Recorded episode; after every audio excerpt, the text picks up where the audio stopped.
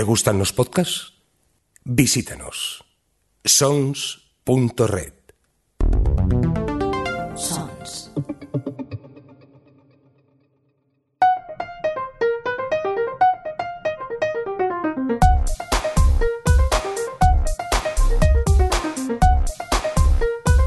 Ciencias Políticas con Sergio Jiménez.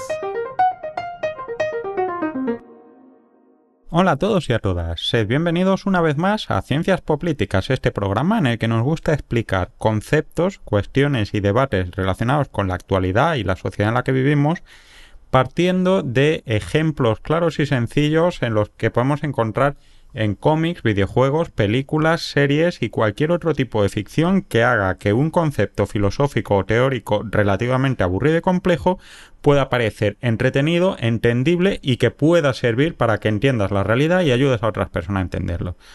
Bueno, ya sabes que mi nombre es Sergio Jiménez, Raw en Twitter, y te doy la bienvenida a este programa. Ha pasado un poquito menos de tiempo que la última vez, porque quería aprovechar el 8 de marzo para hablar de un tema que es realmente interesante. No os preocupéis, no voy a hablar de feminismo ni de patriarcado porque no creo que el mundo necesite un varón explicando este tipo de cosas, las mujeres ya lo explican estupendamente, pero sí que creo que puedo aportar un poco acerca de algunos problemas y debates relativos a las políticas de igualdad de género y a los problemas que acaban generando en la sociedad más allá de las posibles resistencias que tenga el patriarcado. Venimos a hablar de políticas públicas y venimos a hablar de cómo la sociedad se adapta o trata de adaptarse a ellas. Imaginaros que estamos en un mundo en el que una serie de granjeros eh, tienen que protegerse de unos cuatreros peligrosos que están llevándose todo su ganado.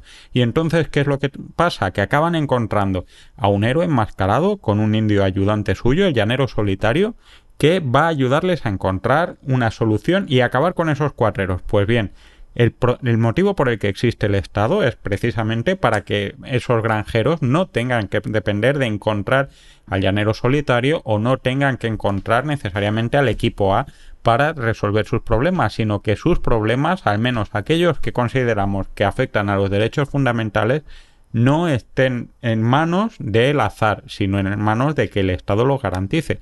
Pues bien, en algunos aspectos, todavía como sociedad nos encontramos con escenarios muy similares a los del llanero solitario, a escenarios en los que el Estado no ha tenido capacidad o no ha sabido entrar o no sabe actuar de manera efectiva para garantizar los derechos fundamentales de las personas. Y de esto van las políticas de género. Empezamos.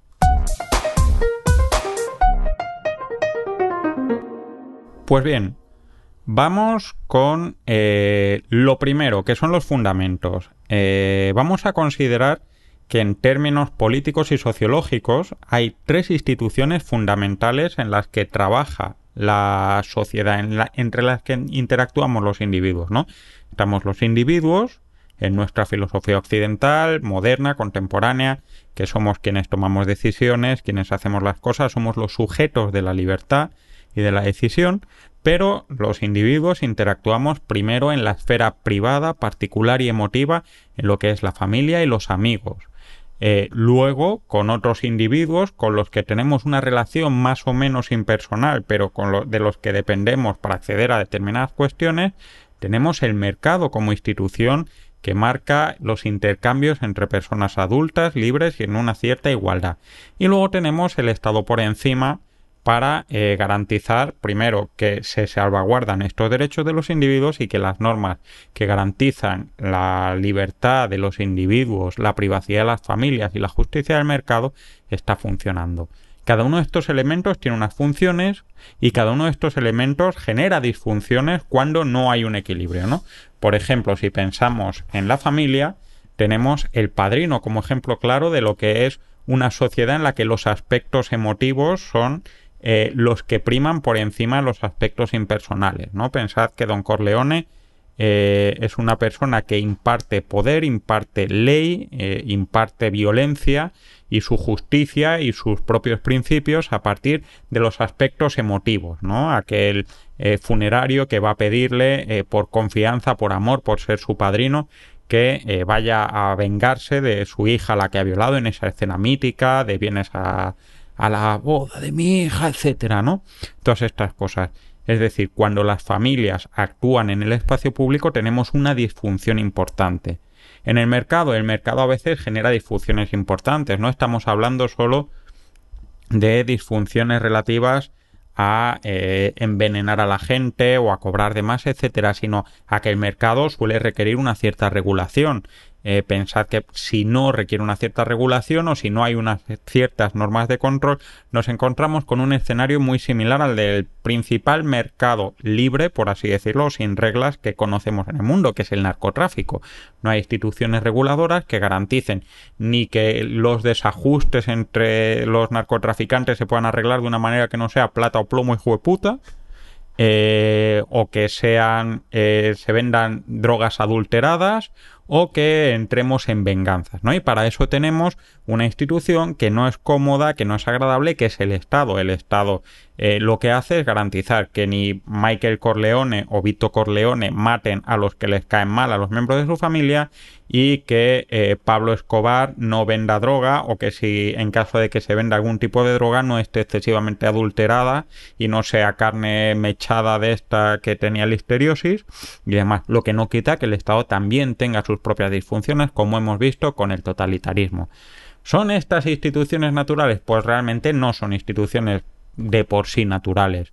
Son instituciones eh, que varían, que evolucionan. Por ejemplo, anteriormente teníamos la iglesia, ¿no? La iglesia era un elemento de interacción muy importante en una dimensión que era pública, eh, que era en su momento, que era la espiritualidad de las personas, ¿no? Pues bien, quedémonos con estos tres grandes componentes, porque estos tres grandes componentes son los que marcan nuestros niveles de autonomía, de subsidiariedad, es decir, de hasta qué punto dejamos que los problemas los resuelven otros y de interacción, ¿vale? Pues seguimos. Ciencias políticas en Sons Podcast. Bien, eh, como decía, el consenso liberal o este modelo entra en lo que es el consenso liberal, es decir, tenemos a un individuo que es eh, quien toma las decisiones más o menos de su vida, todo esto con todas las comillas, paréntesis y cautelas necesarias, que interactúa eh, con una esfera privada y de tipo emocional que es la familia. La familia es el primer y último nivel de subsidiariedad. Es el primer nivel de subsidiariedad porque cuando tienes un problema normalmente primero recurres a la familia o a los amigos y también eh, cuando no tienes ninguna otra solución sueles recurrir a la familia y a los amigos, ¿no? Pensad que eh, esto genera distintos comportamientos en distintas sociedades. Por ejemplo, las sociedades latinas o las sociedades eh, hispanoamericanas o las sociedades que tienen una cultura católica vuelcan mucho el aspecto familiar para la protección social, ¿no? Por ejemplo, pues la típica eh, hija o hijo que cuidan de sus familiares discapacitados como en Como agua para chocolate, ¿no? Esta bonita película y novela de Laura Esquivel. Pues bien, esto no es tan habitual como podéis ver en, en sociedades anglosajonas o escandinavas donde hay más residencias, donde el cuidado ya pasa a un nivel distinto que es o el mercado o el Estado tenemos una segunda institución que es el mercado que sirve para generar y distribuir riqueza. Uno no, no va esperando que su familia sea la que le contrate porque su familia puede tener otro tipo de ocupaciones, pero busca primero que su familia, eh, o sea, busca trabajo en el mercado, realiza intercambios impersonales con el mercado, con sus jefes, con su empresa, etcétera, para conseguir dinero y realiza intercambios interpersonales e impersonales, es decir, no depende de que te caiga bien alguien, esperemos, a no ser que le caigas muy mal a tu jefe, para acceder a servicios.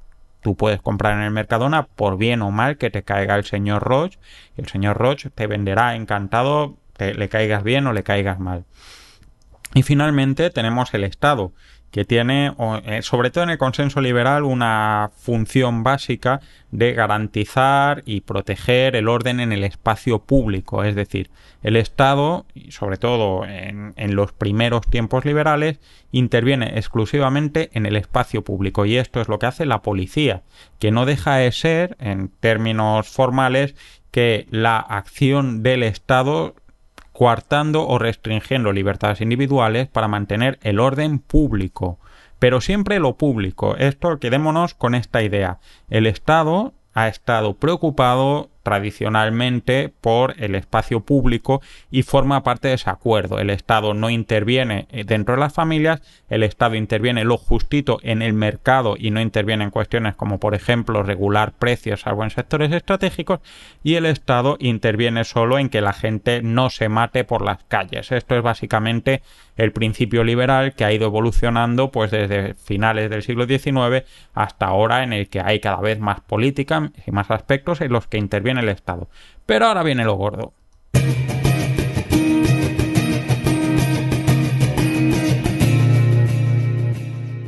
El Estado tiene eh, resquicios, es como un colador en el que hay una cantidad de cosas que no pasan, pero hay cosas que gotean y que no puede cumplir.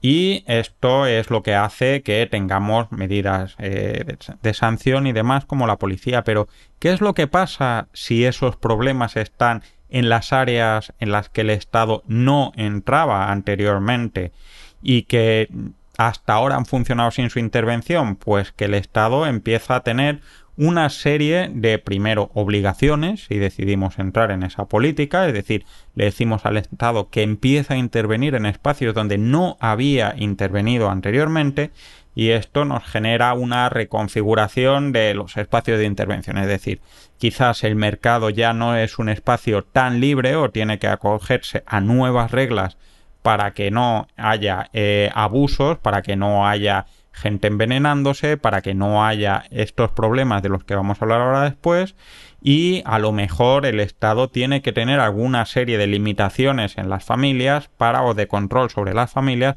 para asegurarse por ejemplo de que los niños no acaben eh, muertos a palos o cualquier otra cosa que nos podamos encontrar verdad pues bien, esto genera nuevos espacios de intervención, pongamos la inspección de sanidad o el trabajo, los trabajadores sociales eh, y que eh, cuanto más amplios y más fuertes son y más entran en esos espacios que anteriormente no eran propios del Estado, más gestión está, más tensión está generando en la gente que cree en, estas instituciones como elementos sagrados, ¿no? Pues por ejemplo, todo este tema de eh, a mi familia, mi hijo es mío, etcétera, etcétera, ¿no?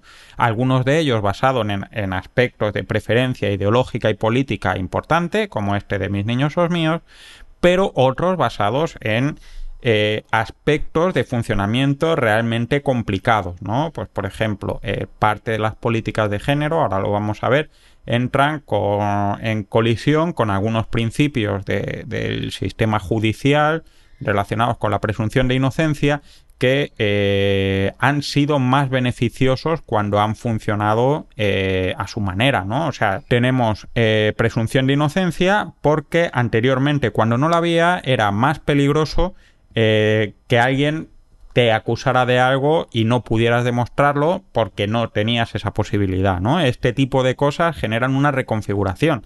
Además, el Estado tiene problemas para adaptarse a este nuevo margen de acción. Es decir, el Estado no deja de ser una estructura que tiene que aprender y generar sus nuevas reglas. Mm, es como pedirle a alguien que no ha nadado antes que aprenda a nadar. Es pedirle al Estado que regule las relaciones en las familias implica que el Estado primero defina qué es las relaciones, a cuáles tiene que entrar, de qué manera detectarlo, cómo gestionarlo de manera efectiva, etcétera. Y finalmente eh, pensar que el Estado siempre suele iniciar esta escalada desde los aspectos menos intrusivos y que consideramos más fáciles y menos conflictivos. En este caso, la educación. Pensar que normalmente siempre que se dice ¿cómo vamos a luchar contra tal problema? Pues con mucha educación. ¿Por qué? Pues por dos motivos. Porque no interviene el Estado directamente en esferas privativas de la gente, salvo aquellos que están en contra de la educación de determinados valores, que son una minoría. Y luego eh, tenemos que es un espacio que es tradicionalmente del Estado, ¿no? Pues enseñar a la gente, eh, tenemos un problema contra el medio ambiente, de protección del medio ambiente y lucha contra el cambio climático, pues ¿qué vamos a hacer? Pues enseñar a los niños desde pequeños a no contaminar. Es una medida que puede tener más o menos efectividad, pero no genera ningún conflicto ni toca este balance del que hemos hablado.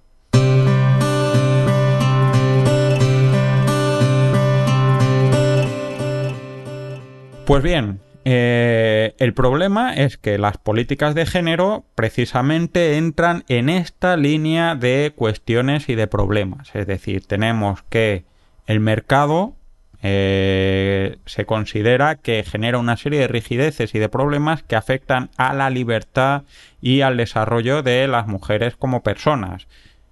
Un ejemplo claro y de actualidad, pues de Morning Show. De Morning Show no solo tenemos el problema de de toda la temática, de los abusos sexuales y del Me sino de cómo la posición de poder de, de, los jefes de la cadena y su preferencia por primar las posturas masculinas y liderazgo masculino hace que las mujeres estén en una posición de especial vulnerabilidad o debilidad frente a los varones, ¿no? Esto implica que el Estado tenga que intervenir. ¿Por qué implica que el Estado tenga que intervenir? Porque si el Estado no interviene, todo acaba dependiendo de un llanero o unas llaneras solitarias, en este caso Reese Witherspoon y Jennifer Aniston, que sean las que hagan una heroicidad enorme de enfrentarse a una situación que no es deseable y que además puede estar no fuera de la ley, pero sí ser moralmente sancionable, como vemos en ese último capítulo, ¿no?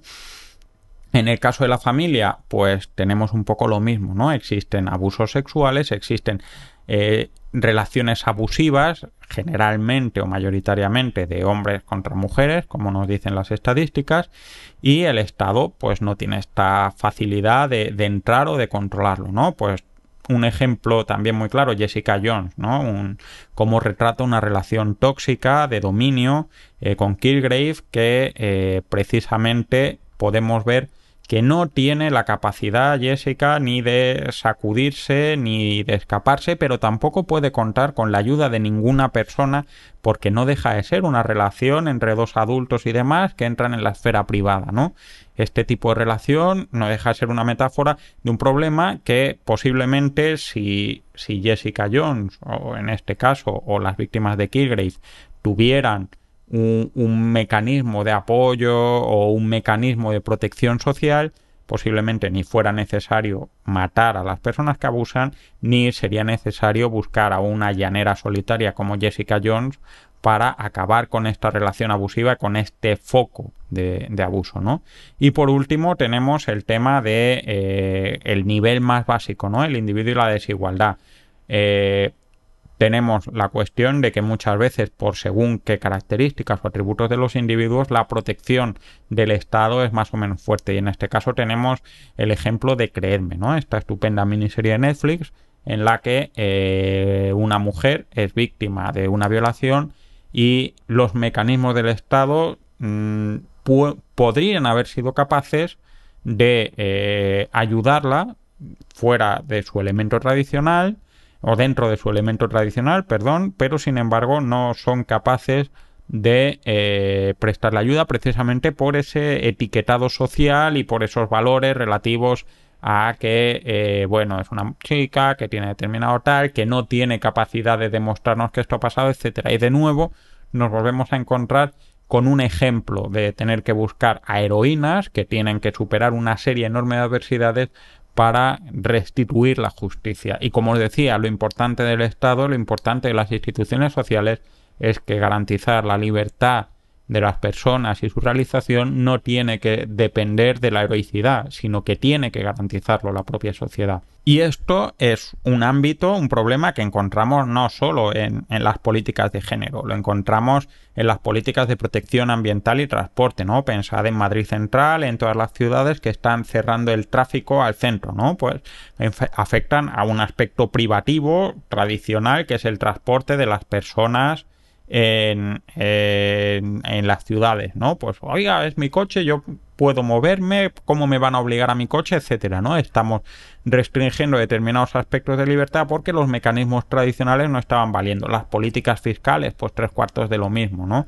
Cada vez nos encontramos con mecanismos que tratan de reducir estos resquicios, especialmente lo vamos viendo en las grandes corporaciones, pues como Amazon, como Netflix, etcétera, en la que nos encontramos que el Estado empieza a buscar maneras de intervenir o de regular aspectos que antes no regulaba, como era el comercio internacional. Estos son elementos que a fin de cuentas generan conflicto, primero porque el Estado, como decimos, no tiene un salto sencillo a, encontrar respuestas, le llevan tiempo, le lleva esfuerzo, le lleva un aprendizaje, pero por otro lado afectan a aspectos filosóficos y sociológicos muy bien asentados entre eh, gran parte de la sociedad que sienten cómo ese desequilibrio invade su, su individualidad y eso genera tensión y conflicto y para bien o para mal es algo necesario. El conflicto, ya hablaremos de esto en otro programa, es un elemento básico para el avance de la sociedad y para la generación de nuevos consensos, ¿vale? Y esto ha sido un poco todo por hoy. Espero que te haya gustado, que hayas aprendido algo, que tengas más argumentos para entender debates que ahora mismo nos estamos encontrando con la ley de protección contra la violencia de género, con leyes de igualdad, con la, el control de las empresas y el IBEX 35 con directivos, etcétera, eh, y demás, ¿no? Eh, bueno, ya sabéis eh, que tenemos medio de contacto, cienciaspoliticas.gmail.com, tenemos el Twitter, eh, arroba poder y series, tenemos Facebook, Ciencias Políticas, nos podéis dejar comentarios en iBooks, en la página de sons.red, donde están este podcast y otros podcasts estupendísimos y estupendérrimos. Y os invitaría a que le deis a me gusta, dejéis comentarios, propongáis nuevos temas, si estáis de acuerdo o no estáis de acuerdo, eh, lo digáis, cualquier cosa y desde luego que se lo recomendéis a otras personas que creáis que le pueda interesar, ¿no? Esto ha sido todo, me despido por hoy y nos vemos dentro de muy, muy, muy poco. Hasta luego. Acabas de escuchar Ciencias Políticas, un podcast alojado en Sons, red de podcasts. Encuentran más información de este episodio en nuestra página web, sons.red barra Ciencias Políticas. Y descubre muchos más podcasts en sons.red.